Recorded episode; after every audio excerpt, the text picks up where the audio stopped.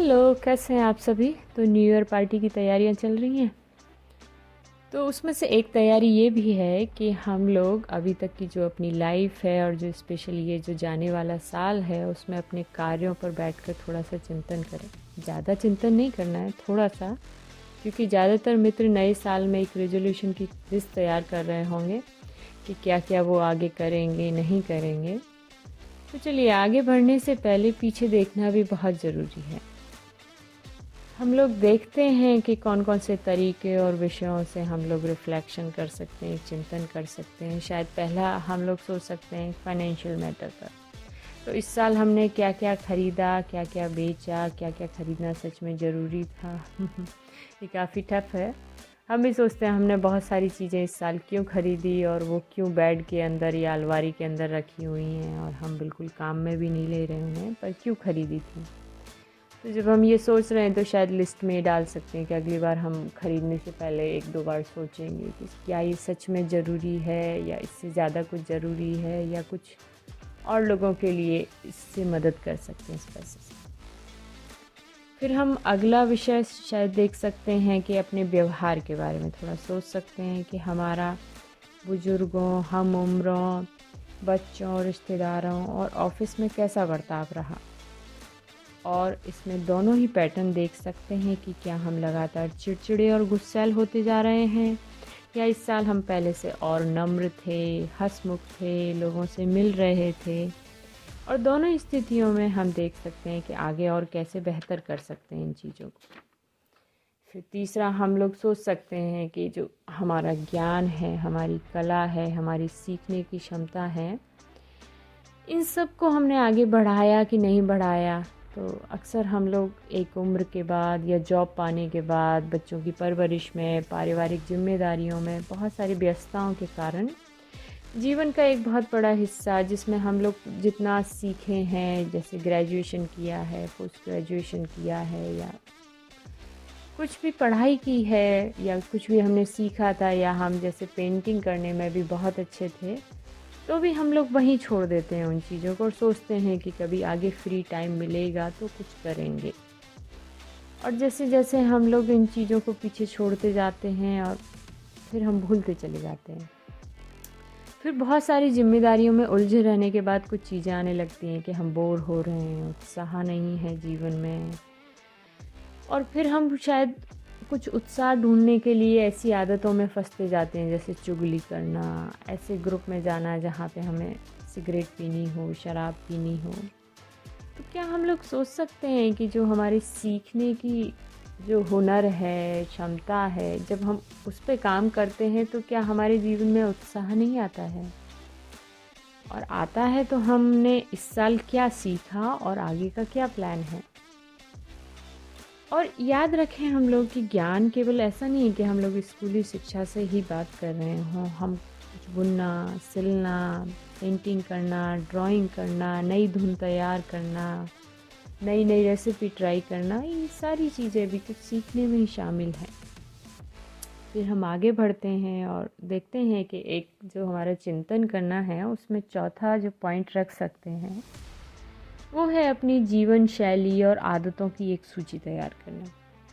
तो जिसमें कुछ अच्छी आदतें होंगी, कुछ बुरी आदतें होंगी और जब हम एक ये लिस्ट तैयार करेंगे तो हम लोग देखेंगे कि अच्छी आदतों को हम और कैसे और हायर लेवल पे ले जाएँ और बुरी आदतों को धीरे धीरे धीरे कैसे पीछे छोड़ते जाएँ।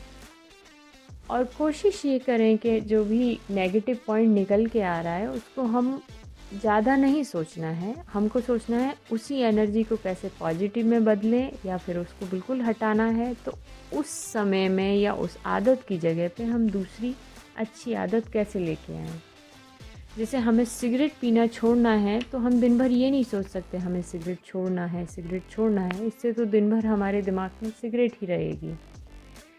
लेकिन उसकी जगह हम सोच सकते हैं कि हम हमारा जब सिगरेट पीने का मन करता है तो कैसे हम इलायची खा के और जब कुछ आदतें छोड़ रहे होते हैं तो चिड़चिड़ापन आएगा तो कैसे उसको मैनेज करेंगे या उस समय हमें हम क्या गाना सुनेंगे या क्या अपनी किसी मित्र से बात करेंगे? जब हम आदतों में बदलाव की बात करेंगे तो शायद हमें ये भी देखना होगा कि उसके लिए मैनेजमेंट पहले से सोच के रखें। सुबह उठने के लिए हम प्लान बना रहे हैं रेजोल्यूशन लिस्ट में, क्योंकि ये सबसे कॉमन है कि हम लोग मॉर्निंग वॉक पे जाएँगे।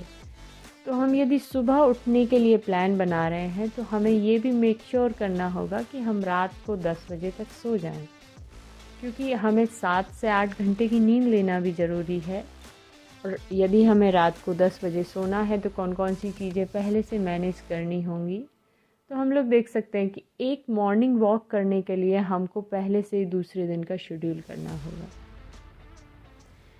तो फिर हम लोग आगे बढ़ें तो देखें पांचवा पॉइंट शायद हम लोग एक ग्रोथ चार्ट तैयार कर सकते हैं या प्रोग्रेस चार्ट तैयार कर सकते हैं अपने लिए, जिसमें हम लोग देख सकते हैं कि जो भी हमारी भौतिक और आध्यात्मिक प्रगति है, उसके बारे में सोचें कि हमने कितनी सारी चीज़ें, कितना वेल्थ कितना पैसा कितनी धन दौलत इकट्ठी की है क्या क्या हमें ज़रूरत थी उससे बहुत ज़्यादा की है, या हम लोग बिल्कुल भी सोच नहीं पा रहे हैं, हमारा इमरजेंसी फ़ंड बिल्कुल भी नहीं है।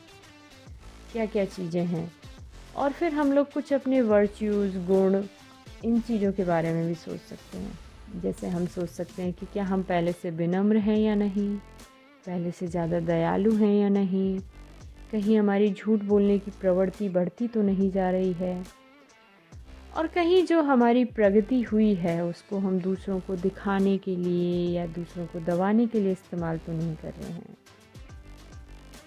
इन सबको जांचने का एक छोटा सा पैरामीटर भी हो सकता है कि जब हम अकेले बैठे हों तो हम लोग देखें कि क्या हम अपने आप से, अपने कार्यों से, अपने व्यवहार से संतुष्ट हैं, खुश हैं। या हम लोग हर वक्त एक धुन में लगे हुए हैं कि हमारे पास उससे बड़ी गाड़ी होनी चाहिए, उससे बड़ा मकान होना चाहिए, या ऐसे कपड़े होने चाहिए, या इतना ज्वेलरी होना चाहिए। हम लोगों को अपने हिसाब से देखना है कि हमें कितना ज़रूरत है, हमारे पास कितनी चीज़ें हैं, और सच में क्या ये मैटर करती हैं? हम लोगों को ये भी देखना है साथ में कि जो हमारी आध्यात्मिक और भौतिक प्रगति है, क्या हम उसमें बैलेंस बना पा रहे हैं? जितना काम हम पूरे दिन में अपनी भौतिक प्रगति पे करते हैं 24 घंटे में, हम उसके हिसाब से आध्यात्मिक प्रगति में कितना समय दे पा रहे हैं। तो शायद हम लोग देख पाएँगे कि हम लोग ऐसा क्या कर सकते हैं जो दूसरों की प्रगति में भी मदद करे और हमें भी खुशी ढूँढने में। और फिर आगे भी ऐसे कई पहलू हो सकते हैं जिन पर आप गहराई से विचार कर सकते हैं। जैसे आप माता पिता पति पत्नी और बेटे या बेटी या बहू या दामाद के तौर पर अपना फ़र्ज़ कैसे निभा रहे हैं। क्या कोई ऐसा रिलेशन है जिस पर और काम करने की ज़रूरत है या फिर कोई ऐसा है जिससे दूर होने की? हमको बस पता होना चाहिए कि हम कहाँ खड़े हैं और कहाँ जाना है और हमारा ये जीवन का उद्देश्य केवल पैसा कमाना, खाना खाना, परिवार चलाना नहीं है। उससे कुछ और ज़्यादा है। वो क्या है? उसको कैसे पूरा करना है? और उसको ढूंढना भी है। तो हम जब इन ऐसे प्रश्नों के बारे में सोचते जाते हैं तो हमारे जीवन में बहुत सारे अलग अलग बदलाव आते हैं और हमें लगता है कि ये सारे प्रश्न आप सभी के दिमाग में आते होंगे। लेकिन जब वो आते हैं तो जैसे हम लोग ना बच्चे जब हमसे प्रश्न पूछते हैं तो काफ़ी बार ऐसा होता है कि अरे ये तो कोई ज़रूरी नहीं है, ये तो पढ़ाई संबंधित नहीं है। तो हम उसको बताते ही नहीं हैं और वो वहीं पे उसकी ग्रोथ को रोक देता है। उसी तरीके से जब हमारे दिमाग में ये प्रश्न आते हैं कि हम क्यों आए हैं, हमारे इस दुनिया में क्यों वजूद है, हम कैसे एक गाय या पंछी से अलग हैं, वो लोग बस एक ही साइकिल में चलते रहते हैं, लेकिन हम लोगों के पास बहुत सारी क्षमताएँ अलग अलग हैं, पढ़ना, सीखना। तो हम लोगों को इन प्रश्नों के उत्तर ढूँढने की भी कोशिश करनी चाहिए। ये भी एक बड़ा रेजोल्यूशन हो सकता है कि हाँ इस साल मैं अपनी ढूँढने की कोशिश करूँगी कि मेरी लाइफ का पर्पज़ क्या है। फिर हम लोग लास्ट में ऐसा कर सकते हैं, जब इन सारी चीज़ों से निकलें आप और भी विषय जोड़ सकते हैं और एक लिस्ट तैयार कर सकते हैं, जिसमें आप रेजोल्यूशन तो लिखेंगे ही जैसे आपने प्लान किया था, पर साथ में उसके सामने उससे संबंधित आदत भी लिख सकते हैं, जिस पर आपको काम करना है। और साथ में जैसे एक चीज़ ये भी कर सकते हैं हम कि हम लोग एक लिखें, अपने लिए एक गिफ्ट चार्ट बनाएँ। इस गिफ्ट चार्ट में हम लोग लिखेंगे कि हमको भगवान ने कौन सा गिफ्ट दिया है।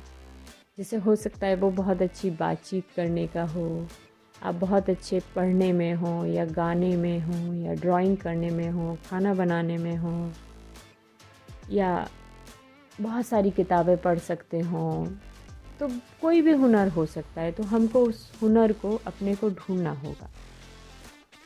और जब हम उसको ढूंढ लेंगे, और बहुत सारे होंगे, जब हम गिफ्ट चार्ट बनाते हैं, कई मित्रों के साथ हमने बनाने की कोशिश की तो बहुत सारे पेजेस भर जाते हैं। और उसमें हम लोग ये भी देख सकते हैं कि हमारे अंदर कौन कौन से वर्चूज़ ऑलरेडी बहुत अच्छे चल रहे हैं, जैसे शायद हम बहुत ऑनेस्ट हैं, और बहुत ही सिंसियरली काम करना पसंद करते हैं। लेकिन कुछ हो सकते होंगे, जैसे हमें गुस्सा आता है तो उसको कैसे कम किया जा सकता है तो इन सब चीज़ों को भी लिख सकते हैं। फिर हम लोग एक प्लान बनाएँ कि हम जो हमारे अंदर जो हुनर हैं, उसमें से किसी एक हुनर को दूसरों को सिखाने में इस साल कैसे मदद कर सकते हैं?